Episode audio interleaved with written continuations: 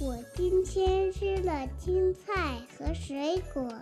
我今天学会了一个字，姥姥夸我真棒。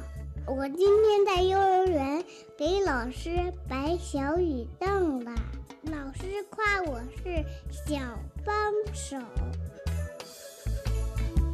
我在听小喇叭，你呢？亲爱的小朋友，你正在收听的是中央人民广播电台的小喇叭节目。接下来，正晶姐姐要送给小朋友的童话故事名字叫《小狼开车》。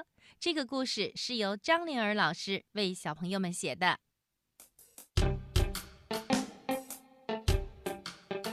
聪明的老狼，偏偏有个笨儿子。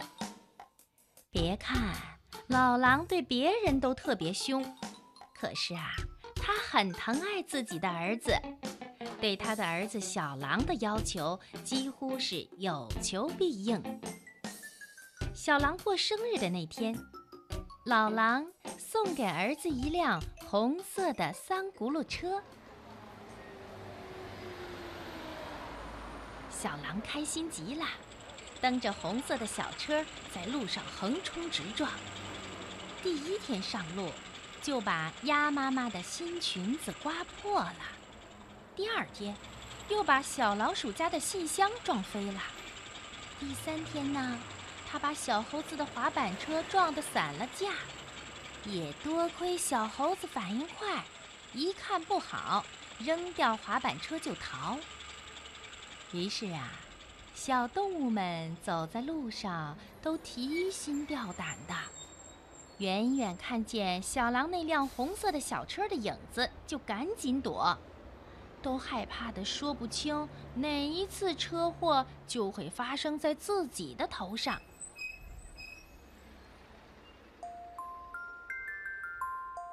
一天，小梅花鹿穿了一件红裙子出来玩，结果转了半天没看见一个朋友。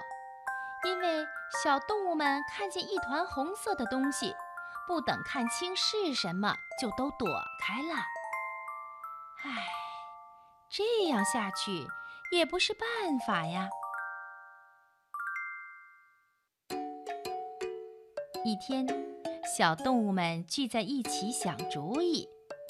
鸭妈妈说：“嘎嘎。”还是有一个小动物去和老狼谈谈吧，让他说说自己的儿子以后开车开慢点儿。大家你看看我，我看看你，谁愿意去呀？老狼那火爆脾气，两句话说不到他心里，就会抡起狼爪子的。大家正在发愁呢，突然。门被推开了，进来了一只浑身长满了硬硬的尖刺的豪猪。他拍拍胸脯，粗着嗓门说：“嗨，你们不用去找老狼，我去劝劝小狼吧。”啊，他会听你的吗？小白兔瞪着红红的眼睛问：“试试呗。”豪猪说着，眨巴眨巴眼睛。冲他们笑笑。第二天，当暖暖的太阳升起来的时候，小狼的红色小车又出现在路上了。豪猪站在路边，看着小狼越走越近，他挥挥手，让小狼停下车来。可是不听话任性的小狼，一边飞快地蹬着车。一边扭头看路两旁的景色，等小狼看见豪猪，车已经直冲着豪猪冲过来。躲在远处的小动物们的一颗心，不由得都提到了嗓子眼儿。他们跳出来大叫：“豪猪，快跑！”可是啊，已经来不及了。只听“咚”“哧”几声响。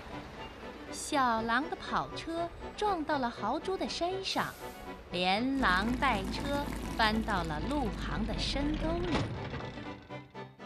小动物们飞快地跑出来，围住豪猪。豪猪晃晃脑袋站起来说：“嗨，我没事儿。我本来想告诉他以后开车慢点儿。”小动物们急忙帮他拍打身上的土。这时候，他们听见路旁的沟里传来了小狼的声音：“小动物们七手八脚地把小狼和他的车拽上来。只见他摔得鼻青脸肿，车带也被豪猪身上尖利的硬刺给扎破了。